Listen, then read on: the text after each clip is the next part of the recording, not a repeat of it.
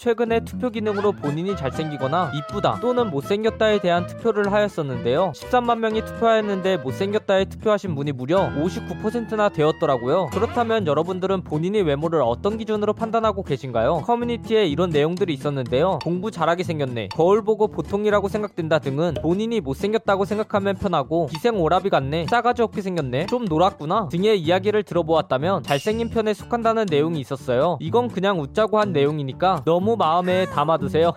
실제로는 얼굴의 비율로 그 사람이 잘생김을 판단할 수 있다고 하는데요. 이마에서 눈썹까지 그리고 눈썹에서 코끝까지 그리고 코끝에서 턱까지의 거리가 1대1대 0.8의 비율일 때 그와 함께 입술이 가로 세로 비율이 3대1이 얼굴일 때 황금 비율이라고 하네요. 스티븐이라는 의사가 이를 기반으로 가상의 마스크를 개발했다고 하는데 이를 실제 본인의 얼굴에 씌웠을 때 일치할수록 이쁘고 잘생긴 사람이라고 하네요. 와 그런데 원빈님 얼굴에 마스크 씌우니까 그냥 원빈 전용 마스크네요.